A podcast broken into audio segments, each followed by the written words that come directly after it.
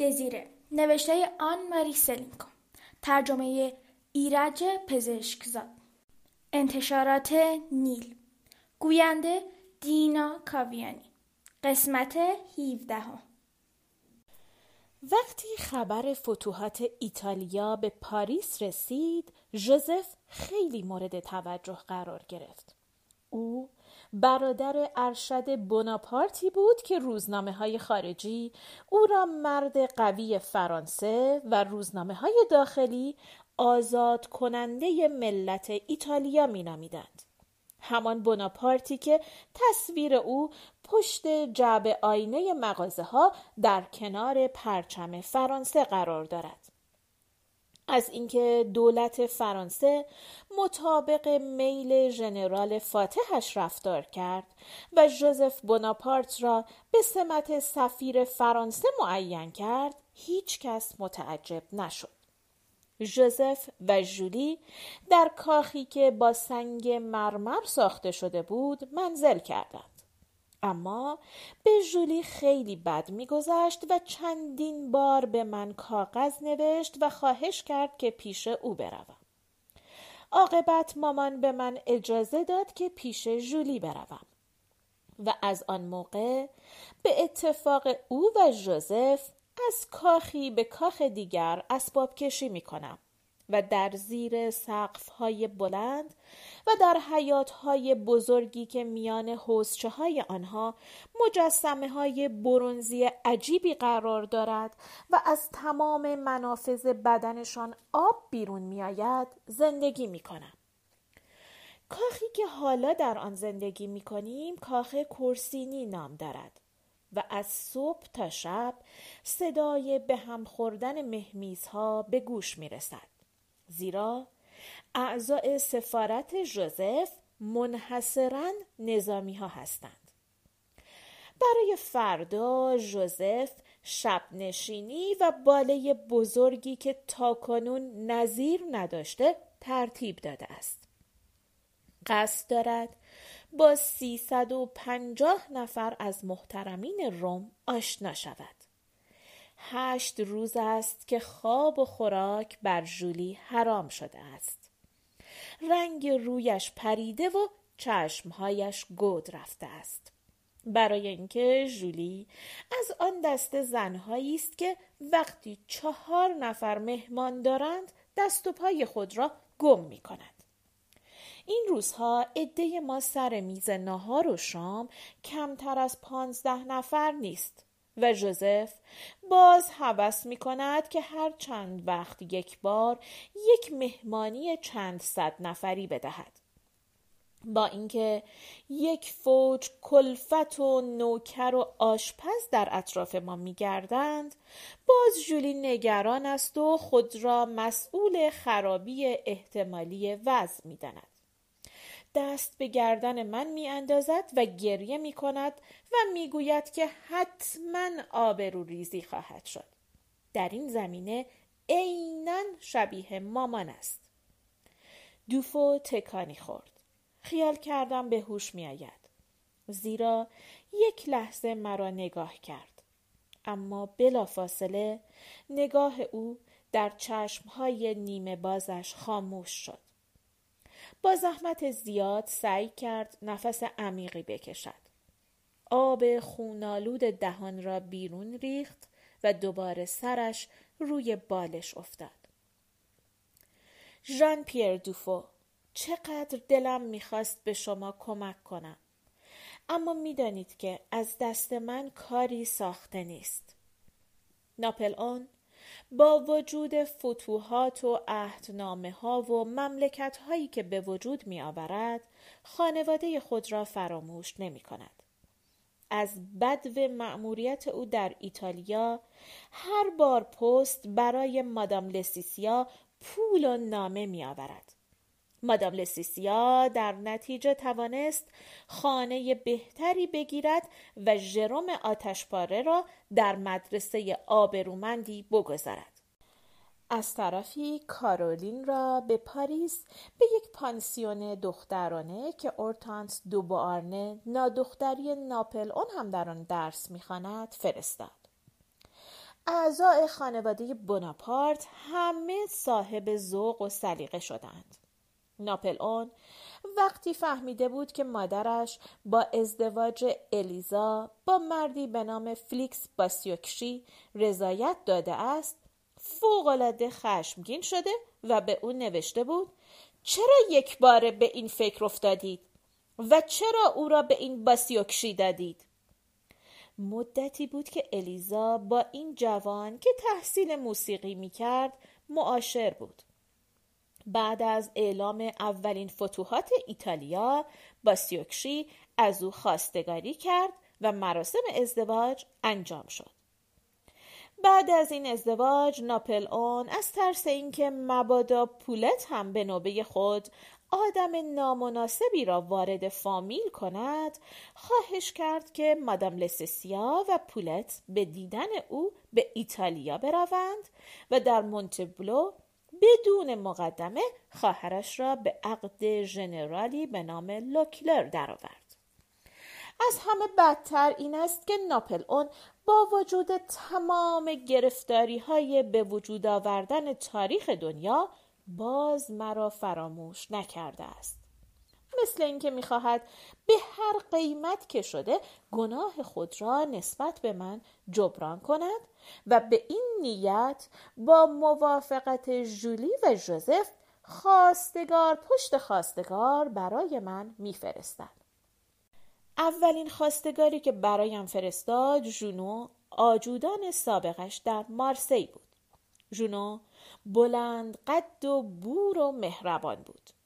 یک روز به دیدن من آمد مرا به باغ برد پاشنه ها را به هم کوفت و گفت که مفتخر است که از من خواستگاری می کند. من تشکر کردم و جواب رد به او دادم. با سادگی گفت دستور بناپارت است. من به یاد مطلبی که ناپل اون درباره ژونو گفته بود افتادم. فداکار و با وفا ولی خیلی ساده. سری تکان دادم. ژونو سوار اسبش شد و به طرف ستاد به راه افتاد. داوطلب بعدی مارمون بود که او را هم در مارسی شناخته بودم. مارمون با اشارات و کنایات لطیف از من خواستگاری کرد. باز یاد عقیده ناپل اون درباره او افتادم. مردی باهوش است و خود را به من میچسباند که ترقی کند. و فورا فکر کردم حالا می‌خواهد با خواهرزن ژوزف بوناپارت ازدواج کند تا با ناپل اون قرابت پیدا کند. به علاوه در فکر جهیز من هم هست. به اشارات و کنایات مارمون هم جواب منفی دادم. بعد از جوزف خواهش کردم به ناپل اون بنویسد که مرا از خواستگاری صاحب منصبان ستادش معاف کند. جوزف در مقابل این تقاضای من گفت ناپل اون وقتی می‌خواهد به یکی از هایش خیلی محبت کند خواهرزن برادرش را به او پیشنهاد می کند. جواب دادم من جایزه خوشخدمتی صاحب منصبان نیستم. اگر مرا راحت نگذارند برمیگردم پیش مامان. امروز صبح با وجود اینکه هوا سرد بود با جولی در حیات نشسته بودم. در میان حوز این کاخ یک زن چاق برونزی نشسته و یک ماهی که از دهان آن آب جاری است در بغل گرفته است. مشغول خواندن اسامی شاهزادگان ایتالیایی که قرار بود در شب نشینی فردا شرکت کنند بودی. جوزف در حالی که نامه ای در دست داشت به ما نزدیک شد. آلی جناب کمی از این طرف و آن طرف صحبت کرد بعد گفت ناپل اون یک وابسته نظامی جدید برای ما فرستاده است. ژنرال ژان پیر دوفو وابسته جدید جوان خیلی مهربانی است. من سر بلند کردم. دوفو؟ این همان ژنرال دوفو نیست که در ژنوا پیش ما می آمد؟ جوزف با خوشحالی گفت چرا؟ خود اوست. امیدوارم از این جوان زیاد بدتان نیاید. چون ناپل آن نوشته که امیدوار است اوژنی باید او را عفو کنید. همیشه به جای دزیره می نویسد اوژنی. امیدوار است اوژنی کمی به او توجه کند و اضافه کرده است که این جوان خیلی تنهاست. از این جهت من از جا برخواستم یک خواستگار جدید؟ نه. مرسی. خیال می کردم این ماجرا تمام شده است. وقتی جلوی در ورودی امارت رسیدم سر را برگرداندم و گفتم به ناپل آن بنویسید که این آقای دوفو را اینجا نفرستد. ژوزف گفت حالا دیگر دیر شده است چون ژنرال دوفو اینجاست. یک ربع ساعت قبل خود او نامه ناپل اون را برای من آورد. من با شدت در را به هم زدم و از این حرکت خیلی لذت بردم چون در خانه هایی که با مرمر ساخته شدند به هم خوردن در مثل انفجار یک گلوله توپ صدا می کند. برای فرار از مصاحبت دوفو نهار را در اتاق خودم خوردم. اما سر شام حاضر شدم چون تنها غذا خوردن برایم کسالت آور است. سر میز دوفو را کنار من جا داده بودند. ژوزف همیشه دستورات ناپل اون را با کمال دقت اجرا می کند. من نگاهی به این مرد جوان انداختم. قد متوسط، موهای خیلی سیاه و دندانهای خیلی سفید در یک دهان گشاد. اثری که قیافه او در ذهن من گذاشت جز این نبود. دندانهای براق او ناراحتم می کرد. چون دائما به من لبخند می‌زد. صداهایی که از خارج به گوش می رسید صحبت ما را چند بار قطع کرد. البته ما عادت داریم که صدای زنده باد فرانسه و به ندرت مرده باد فرانسه اشخاصی را که اغلب جلوی سفارت جمع می شوند بشنویم. اغلب ایتالیایی ها از افکار و عقاید جدیدی که ما برای آنها آورده ایم حسن استقبال کردند. ولی مخارج کمرشکن ارتش ما که بر آنها تحمیل شده است و اینکه ناپل اون شخصا اغلب مأمورین ایتالیایی را انتخاب می کند عده زیادی را ناراضی کرده است. صداهایی که امشب از جلوی کاخ شنیده می‌شد مثل صداهای معمولی نبود و در آنها لحن تهدید احساس می شد. جوزف علت این امر را برای ما شرح داد. شب گذشته یک ستوان فرانسوی در زد و خوردی که در یک کافه اتفاق افتاده بود کشته شده و مقامات فرانسوی برای اینکه مردم قاتل را معرفی کنند چند نفر از ایتالیایی ها را به عنوان گروگان توقیف کرده بودند. در خارج یک عده از نمایندگان شهرداری روم می‌خواستند راجع به این موضوع با ژوزف مذاکره کنند و عده زیادی برای تماشا جلوی کاخ جمع شده بودند. ژولی گفت چرا این آقایان را نمیپذیری؟ ما می توانستیم شام را کمی دیرتر بخوریم. ژوزف جواب داد که نمی‌تواند آنها را بپذیرد چون موضوع به او مربوط نیست و در صلاحیت حاکم نظامی روم است و اعضای سفارت حرف او را تصدیق کردند. در خارج رفته رفته صداها بلندتر می‌شد. عاقبت با مشت شروع به کوفتن به در کردند. ژوزف فریاد زد حوصلم سر رفت. الان دستور می دهم میدان را تخلیه کنند. و به یکی از منشی های سفارت اشاره کرد. فورا به حکومت نظامی بروید و خواهش کنید که مردم را از میدان سفارت متفرق کنند. صداها غیر قابل تحمل شده بود. مرد جوان به طرف در رفت. ژنرال دوفو فریاد زد. احتیاطا از در عقب بیرون بروید. ما در میان سکوت به خوردن ادامه دادیم. دیری نگذشت که صدای پای اسبها به گوش من رسید. عدهای سرباز برای تخلیه میدان اعزام شده بودند. ژوزف از جا بلند شد و ما هم به دنبال او روی بالکن رفتیم.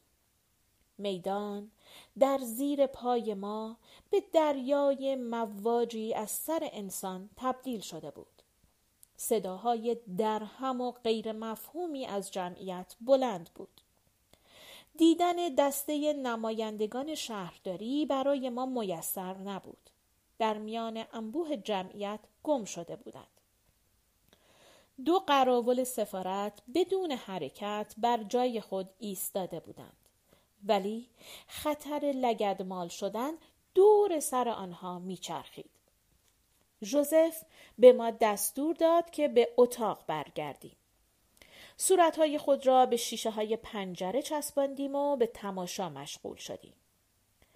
رنگ روی شوهر خواهرم مثل رنگ میت سفید شده بود. لب تحتانی خود را گاز می گرفت و دستها را که از شدت آشفتگی می لرزید به میان موهای سر خود فرو می برد. سربازان میدان را محاصره کرده و مثل مجسمه روی اسبهای خود نشسته بودند. منتظر فرمان بودند. اما مثل اینکه فرمانده آنها نمی توانست تصمیم بگیرد و فرمانی به آنها بدهد. در این موقع دوفو گفت من می‌روم پایین با این آقایان کمی صحبت کنم. ژوزف با نگرانی گفت کار خطرناکی است ژنرال کار بیفایده است. سربازان می توانند دوفو از نو دندانهای سفید و براغش را نمایان کرد. من نظامی هستم عالی جناب و به خطر عادت دارم. وانگهی من می‌خواهم از ریختن خون جلوگیری کنم. صدای به هم خوردن مهمیزهای او شنیده شد. در آستانه در سر را برگرداند و مرا نگاه کرد. اما من نگاهم را به طرف پنجره برگرداندم. پیدا بود که می‌خواست به خاطر من این شجاعت را از خود نشان دهد. برای نشان دادن شخصیت خود تنها و بدون اسلحه به میان جمعیت عصبانی می‌رفت. کار ابلهانه ای بود. ما پنجره را کمی باز کردیم که بهتر بشنویم. در خروجی کاخ باز شد. صدای جمعیت به زمزمه های تهدیدآمیز مبدل شد. یک صدای نازک و برنده فریاد زد. مرده باد! و یک نفر دیگر تکرار کرد. مرده باد! دوفو خارج شد. جمعیت کمی عقب رفت و برای او جا باز کرد. او دستها را بلند کرد و به این وسیله مردم را دعوت به سکوت کرد. در این لحظه صدای گلوله‌ای به گوش رسید و بلافاصله سربازان شلیک کردند. من با عجله خود را به پایین پله ها رساندم در را کاملا باز کردم. دو قراول ژنرال دوفو را روی دست بلند کرده بودند. پاهای او بی حرکت و سرش به یک طرف خم شده بود. دهان او تغییر شکل داده بود و تبسمش به یک انقباز شدید عضلات صورت مبدل شده بود. بیهوش بود. قراولها او را به داخل امارت کشیدند. پاهای بی حرکتش روی زمین کشیده می‌شد. صدایی به گوشم خورد که گفت فورا او را بالا ببرید بخوابانید. صورتهای رنگ پریده ژوزف ژولی و مینت مستشار تنومند سفارت عقب رفت. راهی برای قراولها باز شد و دوفو را از پله ها بالا بردند. در میان سفارت سکوت مرگباری حکم فرما شده بود. مردم متفرق شده بودند من در اتاق کار جوزف را که نزدیکترین اتاق به پله ها بود باز کردم قراولان او را روی کاناپه گذاشتند. یک بالش زیر سر او گذاشتم. ژوزف که کنار من ایستاده بود گفت من یک نفر پی دکتر فرستادم. شاید خیلی خطرناک نباشد. روی اونیفرم آبی سیر در ناحیه معده یک لکه مرتوب نمایان شده بود. گفتم دگمه های او را باز کنید جوزف. جوزف با انگشت های لرزان دگمه های اونیفرم را باز کرد. پیراهن سفید از خون قرمز شده بود. جوزف گفت گلوله به معده خورده است. من صورت ژنرال را نگاه می کردم. خیلی زرد شده بود. از دهان باز او صدای عجیبی شنیده می شد. من اول فکر کردم گریه می کند. بعد فهمیدم که صدای نفس کشیدن اوست. دکتر کوتاه قد و لاغر ایتالیایی که در بالین ژنرال حاضر شده بود از ژوزف هم آشفته تر. آمدن به سفارت فرانسه برای او شانس بزرگی بود. ضمن صحبت گفت که از علاقمندان جمهوری فرانسه و شخص ژنرال ناپل اون بوناپارت است و از وقایعی که در شهر اتفاق افتاده بود اظهار تأسف می کرد. در حالی که لاینقت حرف می‌زد پیراهن دوفو را باز کرد من حرف او را قطع کردم و پرسیدم به چیزی احتیاج دارد یا نه.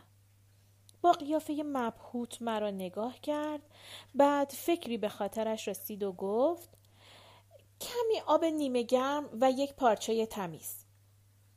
مشغول شستن جراحت شد. ژوزف جلوی پنجره رفته بود. ژولی به دیوار تکیه داده و سعی می کرد از انقلاب حالش جلوگیری کند.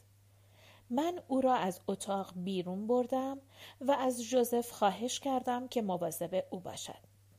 پیدا بود که ژوزف از خارج شدن از اتاق راضی است.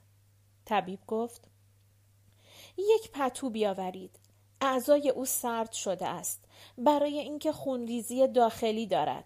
خونریزی داخلی مادمازل یک پتو روی دوفو انداختیم دکتر در حالی که سردوشی های طلایی ژنرال را نگاه می کرد گفت متاسفانه کاری از دست من ساخته نیست مادمازل واقعا حیف است همچه شخصیتی.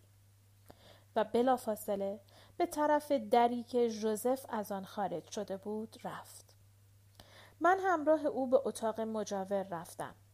در آنجا ژوزف، ژولی، دبیر سفارت و چند منشی دیگر دور یک میز بزرگ نشسته و آهسته صحبت می کردند و یک پیشخدمت برای آنها شراب پورتو می ریخت. ژوزف از جا بلند شد.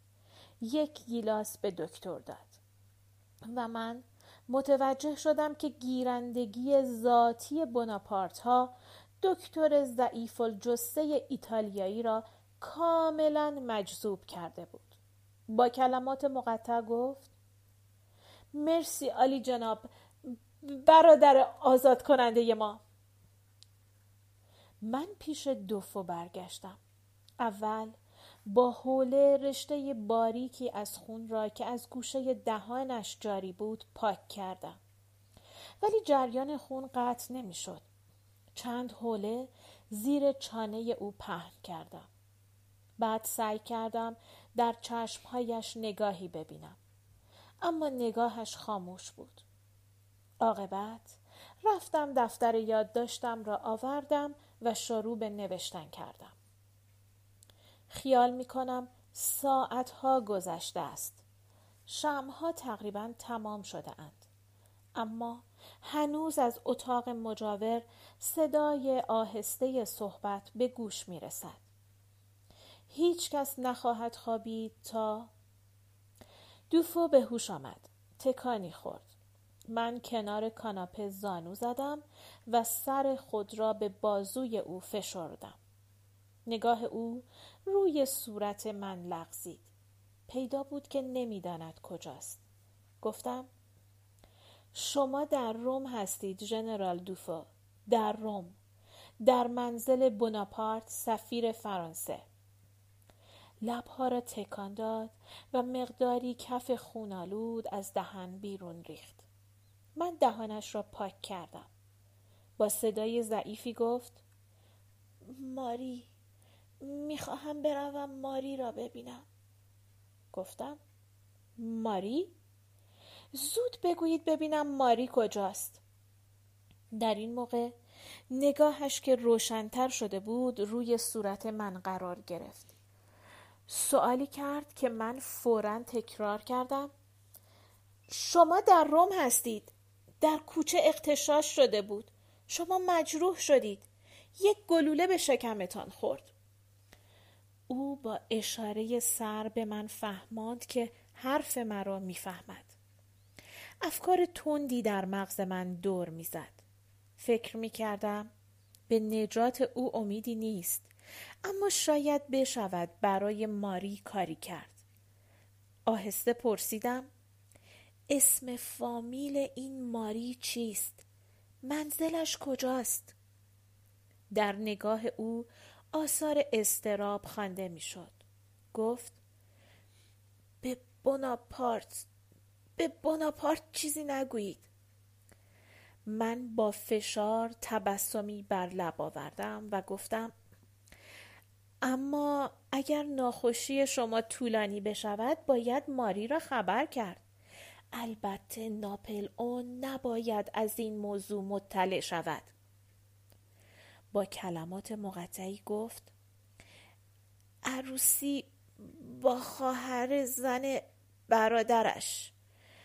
اوژنی بوناپارت پیشنهاد کرده و بعد صدایش واضحتر شد. عاقل باش ماری. من همیشه از تو و جورج مواظبت می‌کنم. ماری. ماری عزیزم. سر او روی شانه اش افتاد. لبها را پیش آورد و سعی کرد بازوی مرا ببوسد. مرا به جای ماری می گرفت و برای ماری شرح می‌داد که چرا می‌خواست او و پسر کوچک خود را ترک کند. برای ازدواج با خواهرزن برادر بوناپارت. چون این ازدواج وسیله ترقی او می‌شد. سر او مثل سرب روی بازوی من سنگینی می کرد. کمی آن را بلند کردم و در حالی که در چشمهای او در جستجوی نگاه روشنی بودم گفتم آدرس ماری. من به او کاغذ می نویسم. نگاهش باز لحظه ای روشن شد.